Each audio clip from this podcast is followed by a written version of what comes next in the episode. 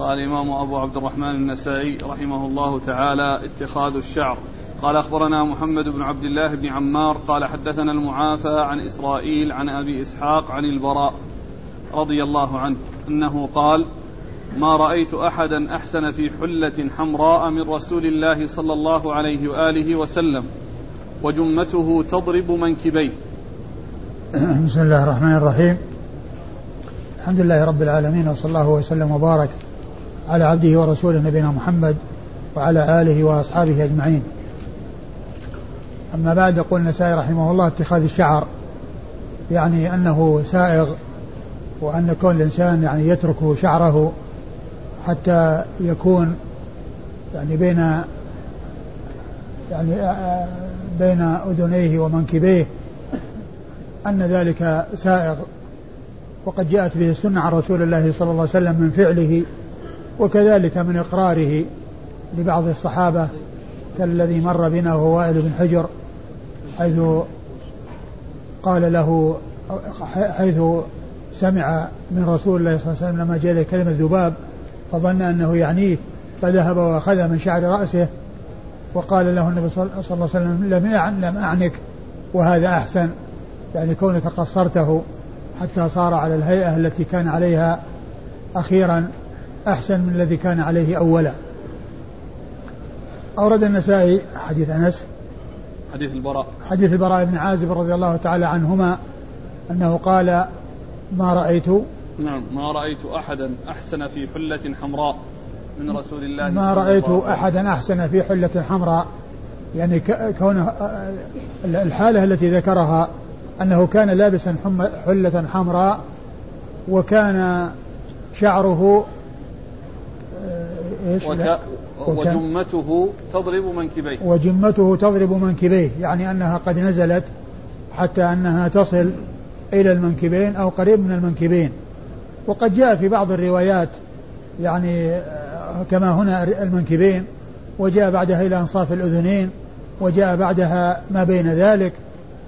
وهذا يرجع إلى اختلاف الأحوال وأنه كان في بعض الأحوال هكذا وفي بعض الأحوال هكذا يعني أنه يأخذ من شعره فيكون بهذا المقدار الذي جاء في الحديث وأنه يصل إلى المنكبين أو يقارب المنكبين وفيه أنه يكون دون ذلك حيث يكون بين الأذنين والعاتق وكذلك أيضا يكون إلى أنصاف الأذنين. هذا يرجع إلى اختلاف الأحوال وأن النبي صلى الله عليه وسلم أحيانا يكون هكذا وأحيانا يكون هكذا وأحيانا يعني أنه يأخذ من شعره يعني يتركه ويأخذ منه وأكثر ما جاء عنه أنه ما جاء في هذه الرواية. يعني تضرب منكبيه يعني أنها تصل إلى المنكبين أو تقارب الوصول إلى المنكبين. وجاء ما بين الأذنين وبين المنكبين وجاء إلى أنصاف الأذنين. والحلة الحمراء يعني فيه دليل على جواز اتخاذ الأحمر للرجال ولكنه ليس الأحمر الخالص وإنما هو الذي فيه خطوط والأحمر الخالص جاء فيه نهي عن رسول الله صلى الله عليه وسلم وقد جاء عنه لبس الأحمر فيحمل النهي على ما كان خالصا وفعل الرسول صلى الله عليه وسلم على ما كان غير خالص بل كان ما كان فيه خطوط يعني آه، حمر يعني أنه لا يكون أحمر خالصا وإنما يكون فيه آه، حمرة وبياض. نعم. الحلة. الحلة يعني لباس يعني لباس يعني قيل إنه يتكون من إزار ورداء يعني آه، يعني أنه ليس شيء واحد الحلة. يعني مكون من قطعتين التي هي الإزار والرداء أو يعني شيء يعني يكون من اثنين يعني لا يكون واحدا. قال أخبرنا محمد بن عبد الله بن عمار. محمد بن عبد الله بن عمار الموصلي وهو ثقة أخرج حديثه النسائي وحده. عن المعافى. عن المعافى بن عمران الموصلي وهو صدوق أخرج حديثه البخاري والنسائي. معافى بن عمران. معافى بن عمران الموصلي. ثقة أخرج له البخاري وأبو داود والنسائي. نعم. ثقة ثقة أخرج حديث البخاري وأبو داود النسائي عن إسرائيل. عن إسرائيل بن يونس بن أبي إسحاق السبيعي وهو ثقة أخرجه أصحاب كتب الستة. عن أبي إسحاق. عن أبي إسحاق يعني الذي هو جده وهو ثقة أخرج حديثه البخاري وهو عمرو بن عبد الله الهمداني السبيعي وهو ثقة أخرج له أصحاب كتب الستة. عن البراء. عن البراء بن عازب صاحب رسول الله صلى الله عليه وسلم وهو صحابي ابن صحابي وحديثه أخرجه أصحاب كتب الستة. قال أخبرنا إسحاق بن إبراهيم قال أخبرنا عبد الرزاق قال حدثنا معمر عن ثابت عن أنس رضي الله عنه أنه قال كان شعر رسول الله صلى الله عليه وآله وسلم إلى أنصاف أذنيه. ثم ورد النسائي حديث أنس بن مالك رضي الله عنه. كان شعر رسول الله صلى الله عليه وسلم إلى أنصاف أذنيه. وهذا يعني آه، أحد الأحوال أو إحدى الأحوال التي كان عليها شعر رسول الله صلى الله عليه وسلم. وهذا كما قلت يكون باعتبار الأحوال. فهذا حكى حال وهذا حكى حال وهذا حكى حال وكل ذلك كائن وحاصل من أحواله صلى الله عليه وسلم. أحيانا يطول حتى يصل إلى المنكبين وأحيانا يكون على النصف من ذلك وأحيانا يكون إلى أنصاف الأذنين. قال أخبرنا إسحاق بن إبراهيم إسحاق بن إبراهيم مخلد بن مخلد بن راهوية المروزي الحنظلي وهو ثقة أخرج له أصحاب كتب الستة إلا ابن ماجه. عن عبد الرزاق. عن عبد الرزاق بن همام الصنعاني اليماني ثقة أخرج له أصحاب كتب الستة. عن معمر. عن معمر بن راشد الأزدي البصري ثم اليماني وهو ثقة أخرج له أصحاب كتب الستة. عن ثابت. عن ثابت بن أسلم البناني وهو ثقة أخرج له أصحاب كتب الستة. عن أنس. عن أنس بن مالك رضي الله عنه صاحب رسول الله صلى الله عليه وسلم وخادمه وأحد السبعة المعروفين بكثرة الحديث عن النبي صلى الله عليه وسلم. قال أخبرنا عبد الحميد بن محمد قال حدثنا مخلد قال حدثنا يونس بن أبي إسحاق عن أبيه أنه قال حدثني البراء رضي الله عنه أنه قال ما رأيت رجلا أحسن في حلة من رسول الله صلى الله عليه وآله وسلم قال ورأيت له لمة تضرب قريبا من منكبيه ثم أورد النسائي حديث البراء بن عازب رضي الله عنه وهو مثل الذي قبله إلا أنه عبر هنا باللمة وهناك عبر بالجمة وقال هناك أنها تضرب منكبيه وهنا وهنا قال تضرب قريبا من منكبيه يعني أنها بين المنكبين وبين الأذنين.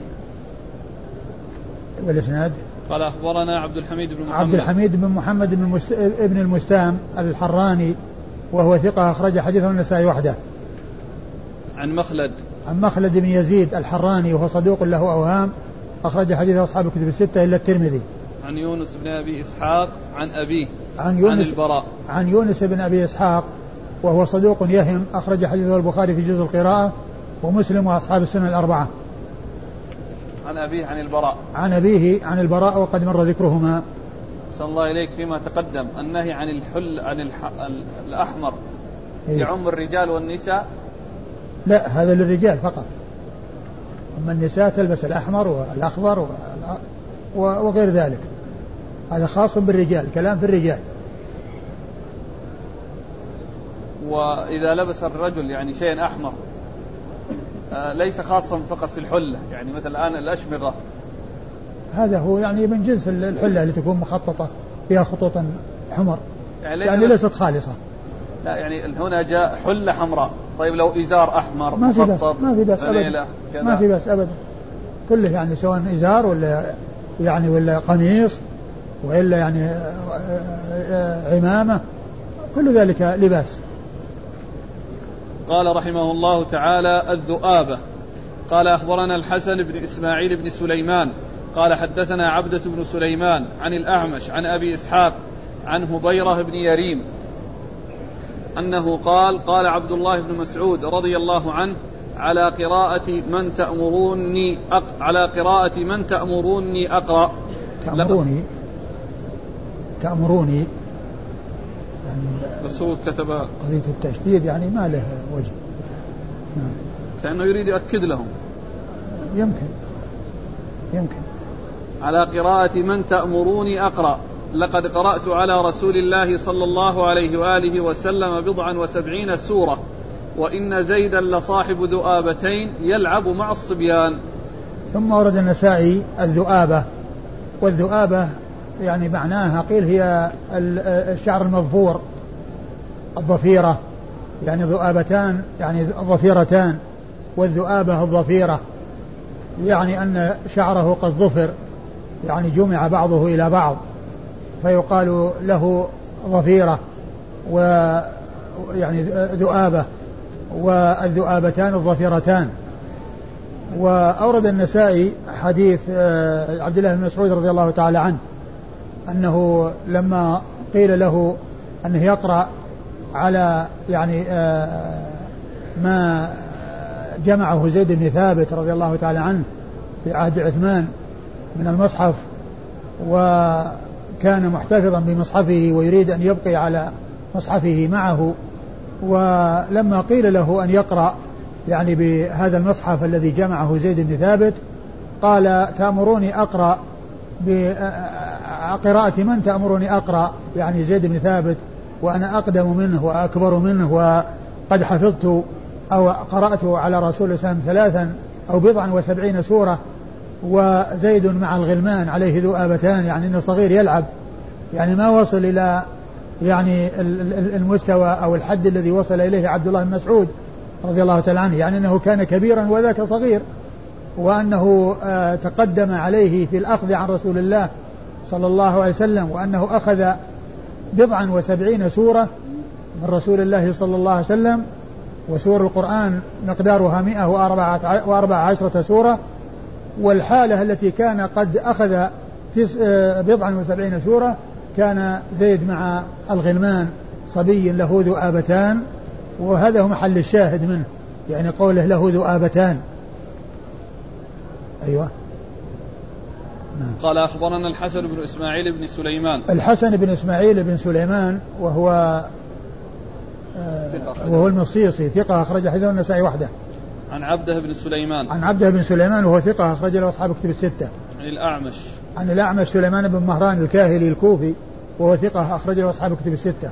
عن أبي إسحاق عن هبيرة بن يريم. عن أبي إسحاق وقد مر ذكره وهبيرة بن, بن يريم لا بأس به أخرج حديثه أصحاب السنن الأربعة. عبد الله بن مسعود. عن عبد الله بن مسعود الهذلي صاحب رسول الله صلى الله عليه وسلم وهو من المهاجرين وأحد فقهاء الصحابة و حديثه أخرجه أصحاب الكتب الستة. قال أخبرنا إبراهيم بن يعقوب قال حدثنا سعيد بن سليمان قال حدثنا أبو شهاب قال حدثنا الأعمش عن أبي وائل أنه قال خطبنا ابن مسعود رضي الله عنه فقال كيف تأمروني أقرأ على قراءة زيد بن ثابت رضي الله عنه بعدما قرأت من في رسول الله صلى الله عليه وآله وسلم بضعا وسبعين سورة؟ وإن زيدا مع الغلمان له ذؤابتان. ثم ورد النسائي حديث مسعود وهو مثل الذي قبله. نعم. قال أخبرنا إبراهيم بن يعقوب. إبراهيم بن يعقوب الجوزجاني وهو ثقة أخرج حديث أبو داود والنسائي وابن ماجه. أبو داود والترمذي والنسائي. أبو داود والترمذي والنسائي. عن سعيد بن سليمان. عن سعيد بن سليمان وهو الضبي وهو ثقة أخرجه أصحاب كتب الستة. عن أبي شهاب. عن أبي شهاب وهو وهو عبد ربه بن نافع وهو صدوق موسى. آه نعم صدوق. أنا كتبت اللي عندي موسى بن نافع لا هو عبد عبد ربه. هو عبد ربه بن نافع لأن هذا أبو شهاب الأصغر ومو ومو وموسى بن موسى بن بن نافع. موسى بن نافع نعم. هذاك أبو شهاب الأكبر أبو شهاب الأكبر. والذي رأيته يعني في تهذيب التهذيب عندما ذكر سعيد بن سليمان قال روى عن عبد ربه عن أبي شهاب عبد ربه عبد ربه بن نافع وهو الأصغر أبو شهاب الأصغر. أنت هو في تحفة الاشراف ما ذكر الكنية ما ذكر التسمية. لكن في ترجمة سعيد بن سليمان قال من جملة من روى عنه أبو شهاب عبد ربه بن نافع. وهو وهو صدوق يهم صدوق يهم صدوق يهم أخرج حديثه أصحاب الكتب الستة إلا أظن الترمذي أو نعم. أصحاب الكتب الستة إلا الترمذي. عن الأعمش عن أبي وائل. آه بالمناسبة آه ذاك الذي مر بنا قريبا الذي هو ابن علقمة وابن أبي علقمة يعني قبل يعني ليس في الدرس الماضي وإنما الدرس الذي قبله. يعني الذي قيل أنه هل هو يعني له رؤية أو أنه من الدرجة الرابعة عبد الرحمن. عبد الرحمن بن علقمة وابن أبي علقمة. هذا ثقة من المرتبة الرابعة الذي هو يعني روى عنه البخاري البخاري في خلق أفعال العباد والنسائي يعني مثل ما ذكرتم. وليس هو ذاك الذي قيل له رؤية أو قيل له صحبة. الذي يروي عن ابن عمر. يروي عن ابن عمر.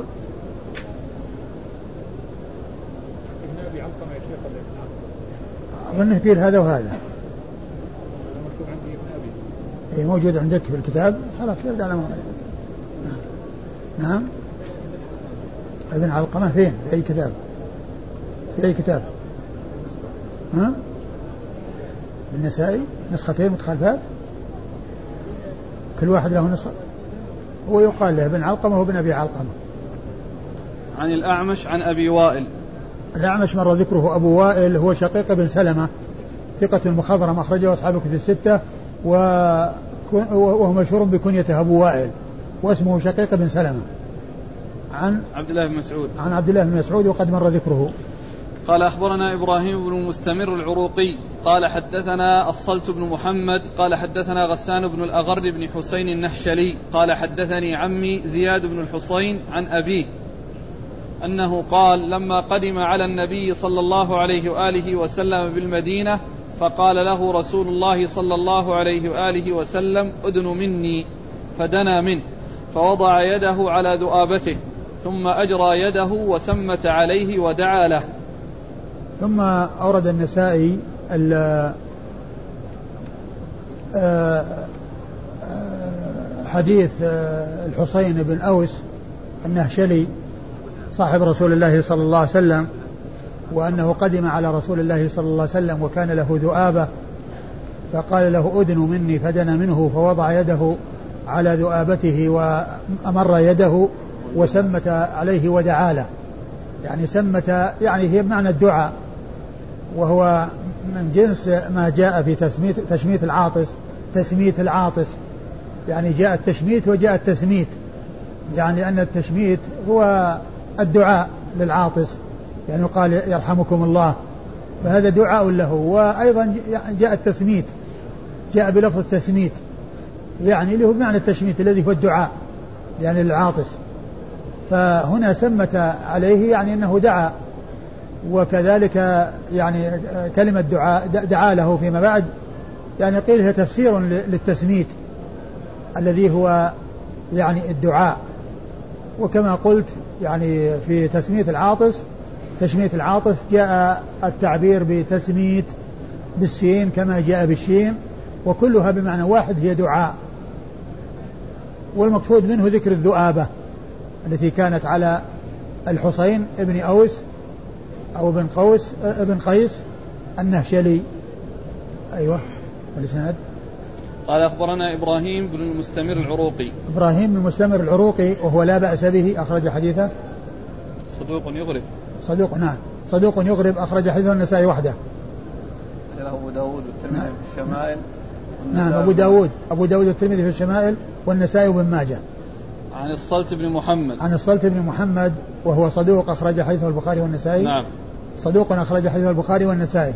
عن غسان بن الأغر بن حسين النهشلي عن غسان بن الأغر بن حسين النهشلي وهو مقبول أخرج حديثه النسائي. النسائي وحده. عن عمه زياد بن الحسين. عن عمه زياد بن الحسين وهو ثقة أخرج حديثه النسائي. أخرج حديث النسائي وحده. عن أبيه.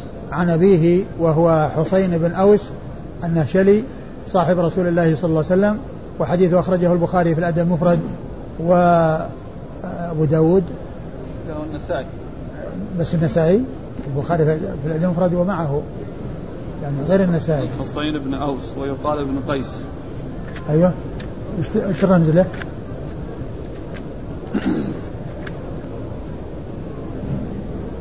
حصين مصغر بن أوس أو بن قيس النهشلي معدود في الصحابة.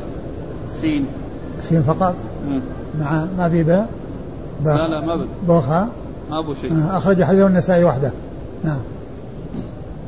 لكن تعبيره بمعدود في الصحابة. يعني صحابي.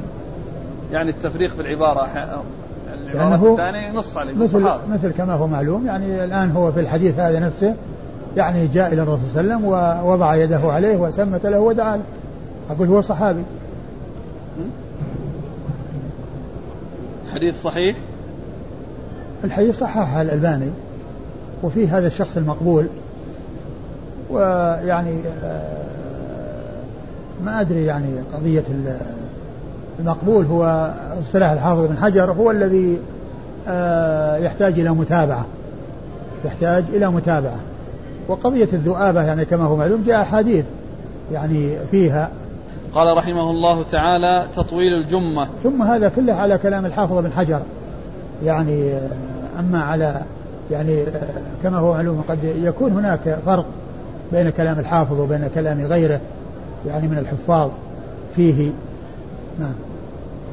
قال تطويل الجمة. قال أخبرنا أحمد بن حرب. قال حدثنا قاسم. قال حدثنا سفيان عن عاصم بن كليب عن أبيه عن وائل بن حجر رضي الله عنه أنه قال أتيت النبي صلى الله عليه وآله وسلم ولي جمة. قال دباب وظننت أنه يعنيني فانطلقت فأخذت من شعري. فقال إني لم أعنك وهذا أحسن. ثم ورد النسائي تطوير الجمة. يعني أخذ هذه الترجمة من كون عبد كون وائل بن حجر يعني جاء وعليه جمة. يعني معناه أنها طويلة. ولما سمع كلمة ذباب وظن أنه يعني راح وأخذ منها. فلما جاء إليه قال لم أعنك وهذا أحسن. يعني هذا الذي خففته وكونه يعني صار على هذا المقدار. أحسن من الأول. يعني هذا فيه يعني بيان أن التطويل وتطويل الجمة وتطويل الشعر أنه خلاف الأولى وأن الأولى هو عدم تطويله لأن كون النبي صلى الله عليه وسلم يقول للحالة الأخيرة التي كان عليها شعر وائل بن حجر بعد أن أخذ من شعر رأسه قال وهذا أحسن يدل على أن أن أن, أن عدم التطويل أولى من التطويل. لأنه حسن هذه الهيئة وجعلها أحسن من الهيئة السابقة لكن الهيئة السابقة جائزة ومحل الشاهد هو الحالة السابقة لأن التطويل كان موجودا قبل الأخذ. ولما قال هذا أحسن دل على أن التطويل جائز. وقوله صلى الله عليه وسلم هذا أحسن يعني معناه أن الأولى هو عدم التطويل.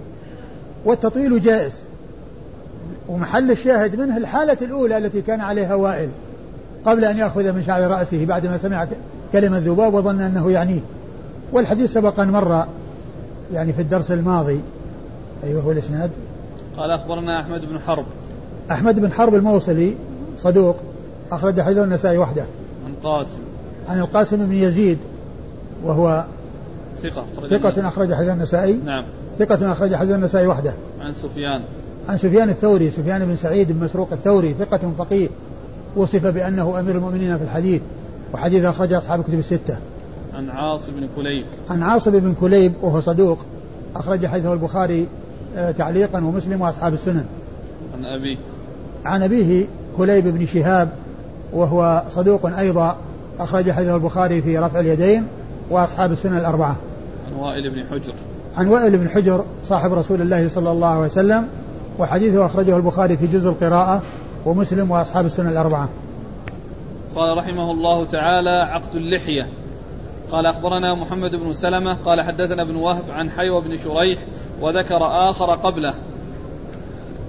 عن عياش بن عباس القتباني أن شييم بن بيتان حدثه أنه سمع رويفع بن ثابت رضي الله عنه يقول إن رسول الله صلى الله عليه وآله وسلم قال يا رويفع لعل الحياة ستطول بك بعدي فأخبر الناس أنه من عقد لحيته أو تقلد وترى أو استنجى برجيع دابة أو عظم فإن محمدا بريء منه.